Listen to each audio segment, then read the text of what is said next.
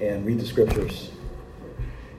In 1 Corinthians chapter 10, in the first seven verses, 1 Corinthians 10, in the first seven verses, and I'm reading from the ESV. And it's just so great to be here with you guys. I look forward to this time all week, getting together with everybody, seeing your faces. 1 Corinthians chapter 10, verses 1 through 7, first part of verse 7. For I do not want you to be unaware, brothers, and our fathers, that our fathers were all under the cloud, and all passed through the sea, and all were baptized into Moses in the cloud and in the sea, and all ate the same spiritual food, and all drank the same spiritual drink. For they drank from the spiritual rock that followed them, and the rock was Christ. Verse 5 Nevertheless, with most of them, God was not pleased, for they were overthrown in the wilderness. Now, these things took place as an example for us, that we might not desire evil as they did. Do not be idolaters as some of them were. Heavenly Father, we ask you to bless these words and speak to us. Thank you for the introduction that we've already heard and the prepared life that we can live. In Jesus' precious name we pray. Amen. You may be seated. Uh, just been, you may have heard this, but I was thinking about a sad story that we had heard last month.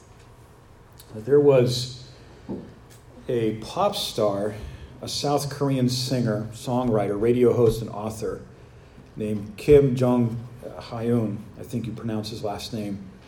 He was the lead vocalist of the South Korean boy band SHINee. Have you, have you guys heard of him? Okay. Uh, he committed suicide on the 18th of last month at the age of 27. And you know what he said? When I was reading this, this struck me very deeply. He said, I am broken from the inside. I am broken from the inside. And I think of these words and if you see a picture of him, I mean, a great looking guy, young guy, 27 years old. And I think, what was I doing in my life at the age of 27? I was getting ready to get married. I met my amazing wife uh, years before. We were getting married. I was taking a team to Ukraine, and that was the beginning of an awesome series of church plants all over the Ukraine. And uh, just many people got saved. And at the age of 27, life was just starting for me in a lot of ways. And I think of this guy here. He was he had it all. Uh, he he had it. He had everything. He had the spotlight. He had everything. Yet there was a spiritual overthrow inside of his soul. He said, "I'm broken on the inside." I wonder how many people today say that. I wonder how many of us in this room say that. I know that I say that sometimes. I am broken on the inside. I'm broken from the inside. And brokenness is something that we all experience and something that we face every day as fallen human beings, this brokenness. And I think that when we look here at these verses, we see a very broken situation with the Hebrews. And for some context, if we look at 1 Corinthians chapter 9, and we know that the chapters of the Bible were added later, centuries later, uh, that this was a continual flow of a stream of thought and stream of consciousness for Paul. And as he's writing in 1 Corinthians chapter 9, he's talking about several things in his very broken relationship with his, with his church that he had planted, the Corinthians. He was a pastor of this church. And yet he said to them, in all of their complexities of the relationship, he said, basically in chapter 9, I know who I am in Christ. I know who you are in Christ. I love you and I'm living with a destiny in my life, and I'm not going to get hijacked by the situation.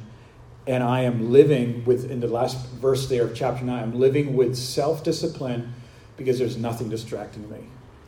Your sin, your situations, your issues are not distracting me, he said basically. And so there's two points that we can read in these verses that we just read now. Two points, and I want to talk to them, talk to you about them this morning. The first point is the Hebrews were on a 40 year journey of being persuaded how wonderfully unique they were in God's eyes. Imagine that 40 year journey in the wilderness.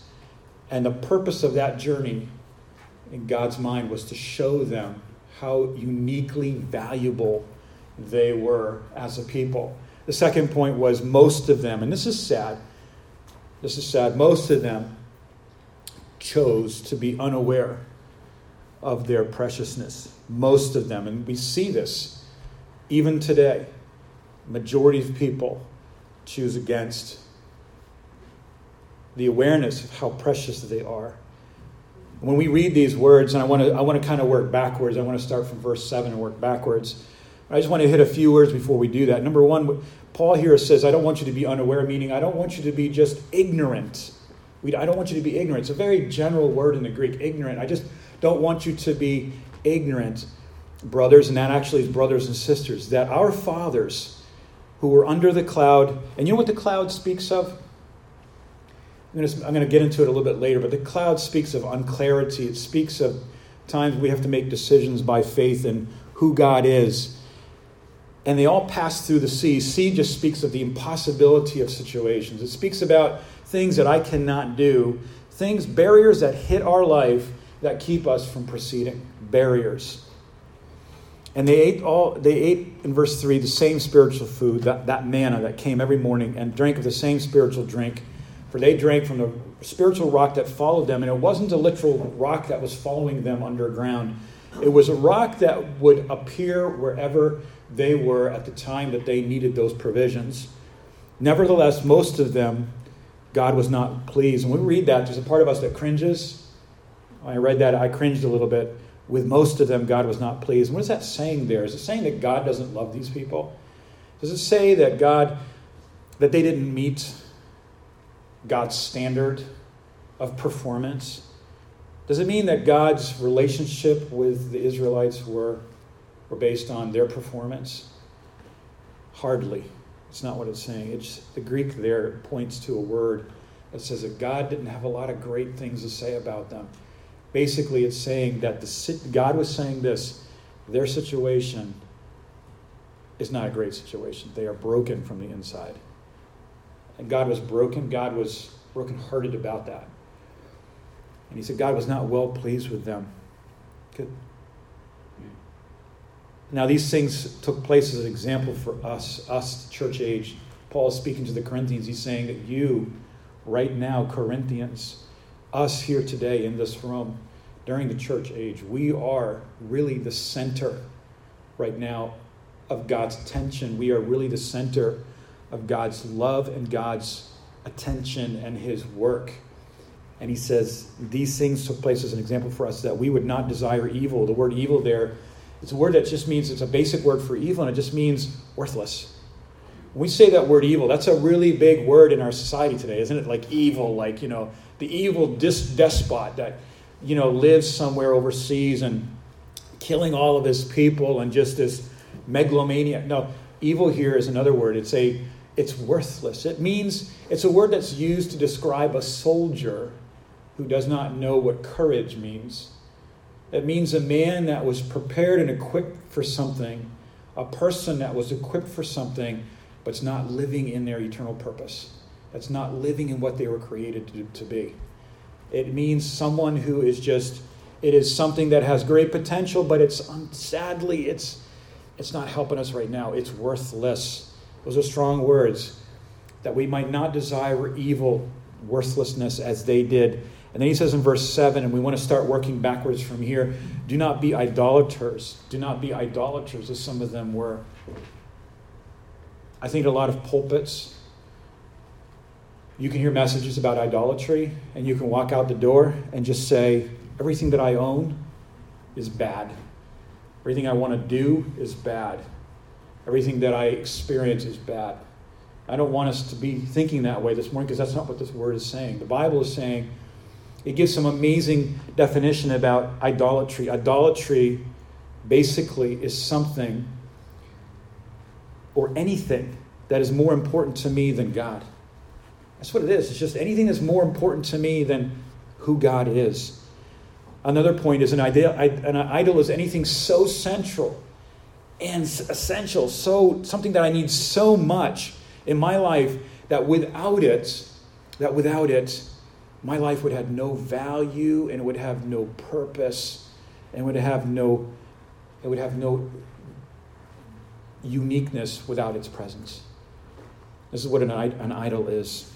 Francis Bacon, he was a 16th century English philosopher, said this, and I like this. I like what he said here because it, although it was in the 1500s when he writes this in England, I think it's so applicable to us today that there are four idols in humanity. And if you look back through the span of humanity, all the way back to the garden, you're going to find at least four major idols. And I want to read them quickly here to you this morning. Idol of the tribe. The idol of the tribe. What does that mean? That there are ethnic and national and socioeconomic political idols that people hold up and they call this the idol of the tribe. In our American society, we have these tribe idols as Americans. Uh, in our ethnic groups, some of us are from Northern Europe, some of us from other places. And we have a history genetically embedded inside of us of idols that were worshipped centuries ago. And that's part of our tribal identity. And we have to be careful that. I'm going to move on here. The idol of the cave. The idol of the cave. Francis Bacon said that there are idols that we take and we hide them in our caves.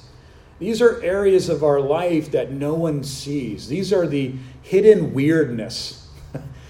Every one of us has weirdness and, and, darkness that we worship in secret. Every one of us, myself included. The stuff that we have, and we're like, God forbid that anybody ever finds out that this has happened or is happening in my life. And we hide it in the cave, and that's an idol whether it's failure or whatever it is, depression or what, whatever we can, we can ever, we can fill that blank with so many things. Number three, the idol of the marketplace.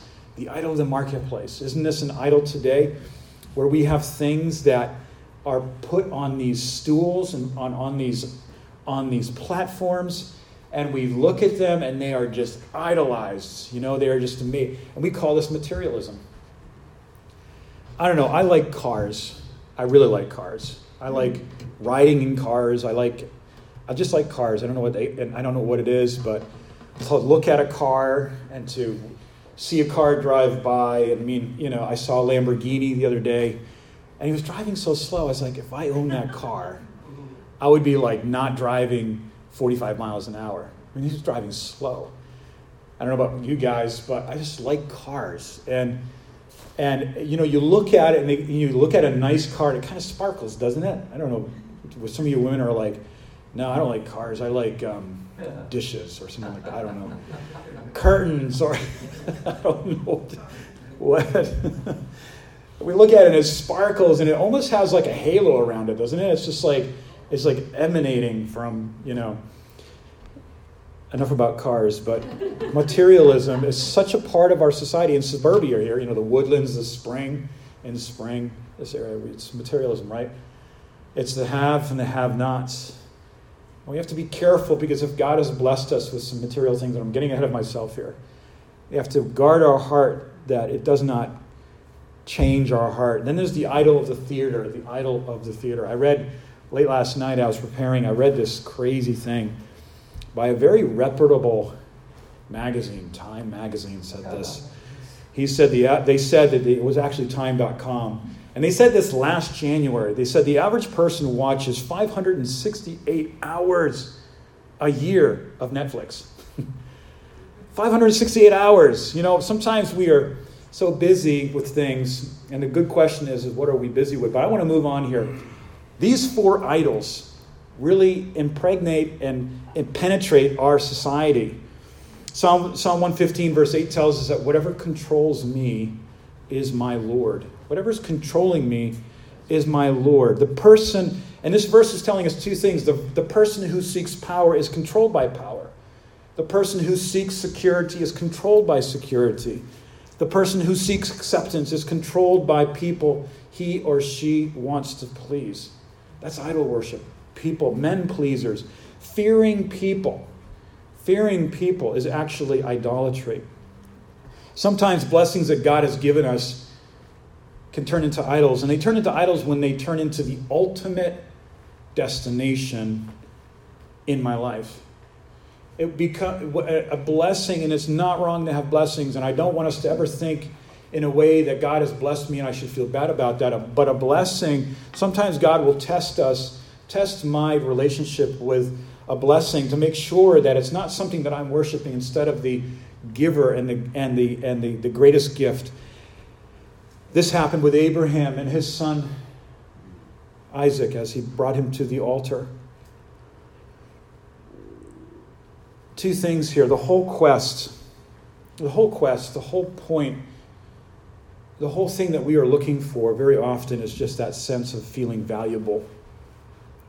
That valuable, that's feeling of valuable. And this is what drives a lot of idol worship. It drives a lot of, it was driving a lot of what these Hebrews that were coming out of Egypt and discovering their identity before they could possess the promised land. I think that the, God needed to take them through this wilderness so that he could speak to them inwardly about who they were before they could understand what they were going to possess. Because if we don't understand who we are in the eyes of God, then we're, we're not going to understand what he has for us in his plan.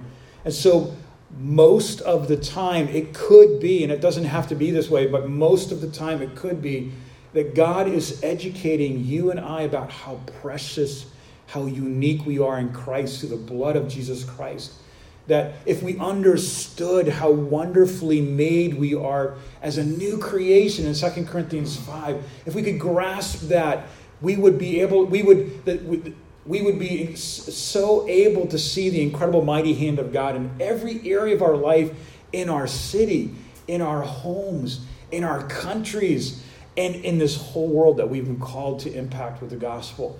Let us learn, let us learn how valuable we are in Christ Spend more time discovering who you are in Christ and less time living in self condemnation and the garbage that we fill our minds with. Be careful what we be careful what you consume. And I don't mean just food. I'm just saying we become what enters the eye gate, no matter how much we think that we can mitigate that. We are becoming what we are looking at. There's no way, and I'm going to talk about this another time if I'm looking at Jesus Christ, and if I'm looking at the wondrous words and the promises of God in Psalm 139, that we were fearfully and wonderfully made, and that before we think a thought, God has already thought it through, and He's loved us in that thought. And before we meet a valley, He has met us in that valley. You know something? Whatever valley that we face today, God's already there. There are valleys in, in, in the future of our lives, and God's already there waiting for you. And He's got a provision there for you. And he's got angels there waiting for you. Mm. And he's got preparation, he's got answers to prayer waiting for you. Don't get discouraged. And don't lose your sense of valuable of, of, of value. Tim Keller said it this way We all seem to derive some value from our familiar circles, but people ultimately want and need that sense of assurance of unique value from some outside source a sense of recognition and sense of worth coming from circles that we cannot control. Let's go back to that young man, Kim, who ended his life at the age of 27. Think of his life, think of his world.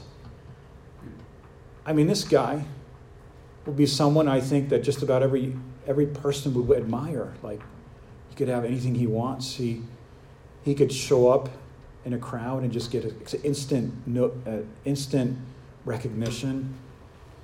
He had circles that he controlled. He could show up with his band and pack out a place. He was a gifted singer. He had a great future, didn't he? He controlled that. But eventually, that gets old, it gets tired, and you're looking for something that's going to affirm your value as a human being outside of your circle. That part of the world that you and I can't control. This is the whole thing about social media is that, is that people are projecting something in circles that they cannot control, looking for affirmation for their value. Does that make sense? Because in their worlds that they are controlling, that they are that they are able to influence and that they are able to make people say and do the things that they want them to do and say, that gets old and that gets boring and that gets empty. And so they begin to look outside of their circles of influence.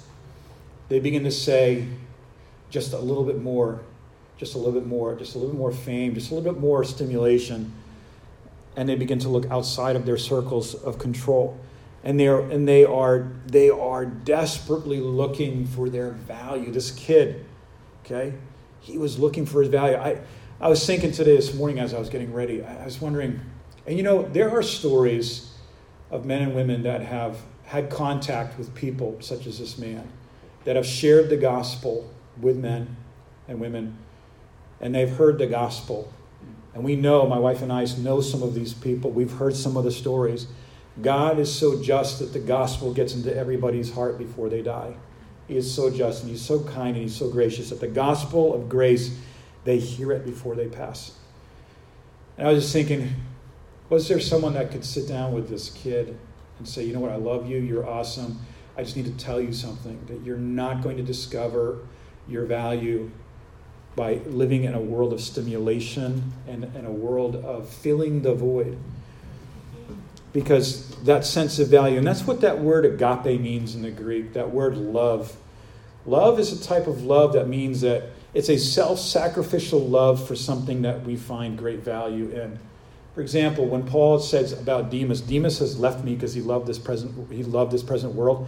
That Greek word there is agape. He self-sacrificially loved this world because there was something that he was looking for value. There was something in his soul that was not reflecting, or let's say it this way, he was not living, he was not looking at the mirror that reflected back to him who he was in Christ. This is the church. This is us. This is who we are today in this room. We are people that reflect to each other who you and I are in Christ. I look at a young person, I look at a teenager. you know what? I see, I see them 10, 20 years down the road. I see their potential. I see what God could do in their lives. I, I, I, can see what, I can see what God wants to do in their lives. I'm not a prophet and I'm not a seer, but I can see their potential. And I'm so excited about that when I talk to a young person. That's why I want to see young people go to camps like this that we just showed earlier and take mission trips because we are looking for our value. I was a teenager at the age of 17 in high school, and at that time of my life where I was looking for my personal value as a teenager and not getting it from my school, not getting it from my circles of friends, not getting it from anywhere else. And there was only one place for me to look, and that was for me to look to an unknown God that I did not know and say, God, I believe, but help my unbelief. And at that moment, God sent people into my life little by little that began to reflect to me my value as a. My parents were great. My parents were great. Parents can only go so far. and we need the body of Christ. We need to be in a place that's reflecting to us who we are in Christ.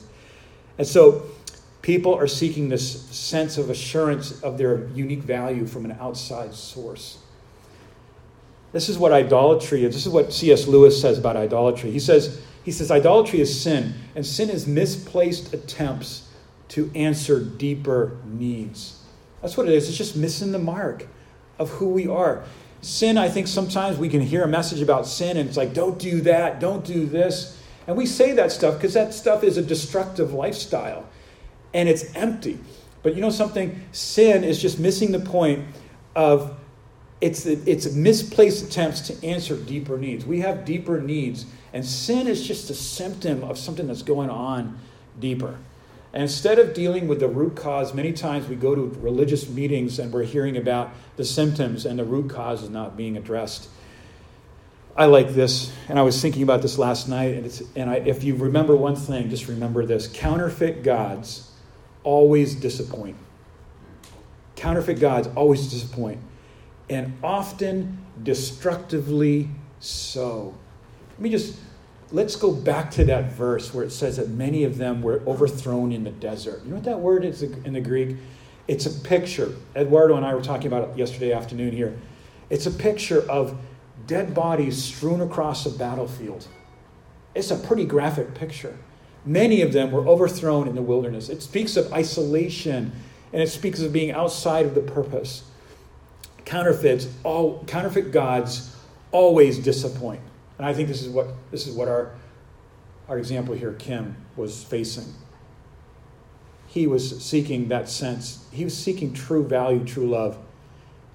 And he was chasing it in his particular bent and his particular talent. And that counterfeit God in his life constantly disappointed him, constantly disappointed him. And not only disappointed, but destructively so. Let me just listen, listen to this. Counterfeit gods always disappoint, and often destructively so. They are overly demanding, and it's never enough. In the end, after you've sacrificed everything to these idols, the, the Christ shaped hole in your soul remains unfilled. Isn't that unbelievable? Have you been there? I have. Where you have a counterfeit God and it's your and it's there because you have this hole in the soul that is only shaped to fit Christ. And only Christ is going to fill that. And when we talk to our young kids, when we talk to our daughters, and we talk to our sons, we want them to know that there's a hole in your soul, and only Christ can fill that and make you feel valuable and loved because He is the one who created us. Because idols blind us. They blind us, don't they? Idols blind us. They blind us. They change our perspective on what's important in our life and what really matters. What really matters. And this is the, this is the questions that we, we, we want to be asking ourselves. We want to be asking our kids, our friends, at our workplace, we want to be asking ourselves this question Is what I'm doing the most important thing that I could be doing right now in my life? Of course, we got work. Of course, we got things, responsibilities. But what is the big thing in my life? What is the big thing? What's the big picture? And I think that the world that we live in, and you and I, I'm there with you, we all face it. We feel the downward pull of the details of domestic life, of business life, of family life, of personal life, and our personal need to get away and, and, and, and have a break. This pulls us down, but let's keep the big thing the big thing, and I want to mention that thing in a moment. Number two, and this is the second point I want to make as we, as we wrap this up idols cannot be rem- remedied by only repenting. Idol worship cannot be remedied by only repenting. You know, the Anthony family comes, they they were born in India, and in their country, there's about 250 million different idols, right? And they have crazy idols. They have, an, they have a god there that looks like an elephant. That's just, I think it's called Kali. And it's just, or, or there's, I don't know what it is, but there are these demonic, Ganesh. And it's these demonic gods that require sacrifice and human sacrifice and death, and they feed on blood. And it's just like a horror show. These are what idols truly are. And idols cannot be remedied by just repenting that you have an idol or using willpower to try to live differently. This is not what I'm saying today when you walk out the door today, I don't want you to think, okay, the pastor wants me to repent and, and try to live with willpower over my idols. No. Sin cannot be pruned off like a weed, it'll continue to grow back. You ever have weeds in your garden? And the more you pull them out, and you think you're pulling out the root, but they grow back because there's something deeper has to happen. Because God's law, the Ten Commandments, are powerless to change the human heart and cannot remove our, our false idols. Every one of us here face false idols. And the way to deal with those, and I don't want us to feel condemned today. I want you to understand how wonderfully valuable and loved you are. We are bought with a price in 1 Corinthians chapter 6. We are not our own. We are so valuable. And the devil wants to hide from you and I how beautifully amazing you are in your, in your position in Christ. And in John chapter 1, verse 12, that we have power with God as sons and daughters of God. But the law, God's law is powerless to change the human heart and cannot remove our, our false idols. The law can only define them, telling us what they really are. And we need that. Instead, the idol must be replaced by this knowing our value, that we're loved by God. That the love of God, it changes everything. The love of God, when we know, and, and you know something, I, it has to go beyond theology, it has to go beyond this message. There has to be a Romans 5 event every time we hear the word of God. in verse 5, chapter 5, verse 5, that the Holy Spirit would reveal to us, shed abroad in our hearts the love of God. I think it's verse 5. Correct me if I'm wrong. That the, that the Holy Spirit would shed abroad. It's like a, it's like a, it's like a dawn and the rays of the sun just spreading through the clouds after a very dark night, that the Holy Spirit would shed abroad in our hearts the love of God. The love of God. Have you had it? Have you had the glimpses of the love of God? Not just an emotion or a feeling, but the unconditional love of God. When you and I feel like that we are the least qualified to receive this love, He loves us so much more. Grace abounded where sin where sin abounded, grace much more abounded. This is the kind of God that we serve. Let's not let our Christianity dwindle to a works program because then we are no, no longer any different than any pagan religion on this planet. I think there are six, I'm going to leave you with six things. I like, I like lists. I want to just finish. And this is verse 1. We've worked from verse 6, verse 7 back to verse 1. How are we delivered practically from idol worship? Because remember, remember these points. An idol is something that we create to fill the Christ shaped hole in our soul. Every one of us has it. Okay? Every one of us has it. We create this idol and we put that idol in there. We look at it, but we're putting it inside. Whether that's fame, security, whether it's the God of, whether it's the idol of the marketplace, we're filling it with something. How do we get delivered from that? Number one, I think in number one, it comes this way. And we see this in verse one. It comes by becoming aware that the fathers of our faith just look at the fathers of our faith. I think Jomi spoke, Pastor Jomi spoke about one of them, Henry Martyn. Look at the men and women of God that have gone on before us and look at their faith. Look at the way they walked with God and trusted God. You know, look at them. That's what it says in verse 1. I would not have you unaware. You know what that means? It means that we don't know what we don't know. Oh, My wife said that this week. Just, We don't know what we don't know. I thought that's a great, that's a great word right there. You and I do not know what we do not know. that's, that's pretty profound, right? You don't know what you don't know. And that's why we got to know. That's why we got to that's why we got to absorb the word. You got to absorb God's mind, open the Bible, and just absorb his thoughts towards us that are many. Number two, a sense of eternal purpose and destiny in God's calling.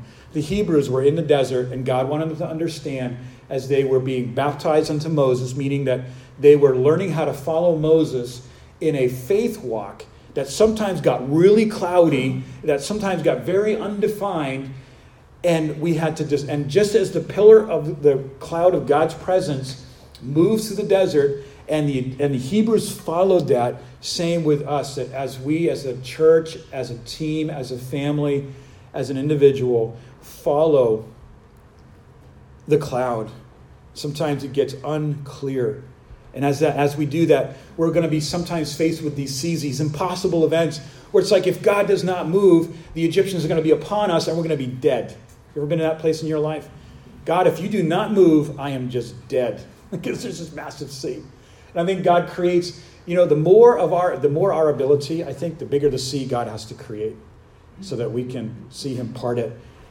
A sense of eternal purpose and destiny. Live with this eternal purpose. I'm going to finish in three minutes here. Live with purpose. Let me ask you this Do you know what your calling is? Do you know what God is calling you? Maybe you don't know. But as a teenager, as a 17 year old, I remember walking to high school thinking, I just sense a purpose in my life. And I have no idea what it is, but I just sense purpose. And I'd walk to school and I'd be thinking, God, I don't, I would sometimes feel his presence, sometimes I wouldn't, but I think, I got a calling. I got a calling in my life. And it's bigger than this stupid school that I'm going to. I was going to a stupid high school, Dover High School. And if you're listening to this and you're from Dover High School, please don't be offended. It was a stupid school, full of drugs and just stupid people. And, and there were Christians there. And I just thought, what a stupid place. And I thought, I got such a greater purpose in my life. Number three, passing through the cloud of faith. And I talked about this already God's presence. Number four, passing through the sea of impossibility. When we're doing that by faith, God is delivering us from our idols. Number five, eating the same spiritual food. I just can't stress this enough. Eating the same spiritual food. Really guard what you're feeding your soul. And what's the spiritual food that they were eating? We know it was manna, but what does manna represent? It, it represents in Deuteronomy chapter 4 the broken body of Christ. Let's feast on that, that Jesus was broken for me.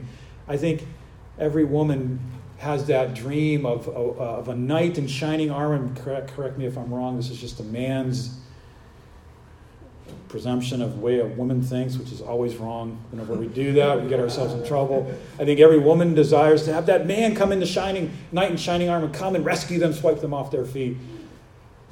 Jesus did that. He came in on the scene unannounced and he swept us off of our feet. And let's feed on that broken body. Amen. That broken body of Jesus Christ. Let's feed on that every moment. And number six, drinking the same drink, the blood of Christ. Drinking the same drink. You know, Jesus was broken and his blood was shed for your forgiveness. Feed on that. And when we feed on these six things, guess what happened? And I like the number six because it's a number for man, fallen man. When we feed on these things, we are delivered from our idols. Because idols are more powerful than us without understanding who we are in Christ. Feed on Him. And you know what happens? We have a revelation of who we are and our value as a creation. And that's what God wants us to understand today as we leave today, that we would understand that I'm not just a tale, some afterthought. I'm not a mistake, but I have a purpose. And I'm bigger than my failures, and I'm bigger than my past because God has called us into something wonderful, an awesome future for your family. It may take some years. He's got an awesome future. If you're a young person listening today, God's got a great future for you. It's going to be better than what the world can offer in the form of a dumb, deaf, speechless idol that will always disappoint you, that will always ask for more and leave you empty. Amen? Let's pray.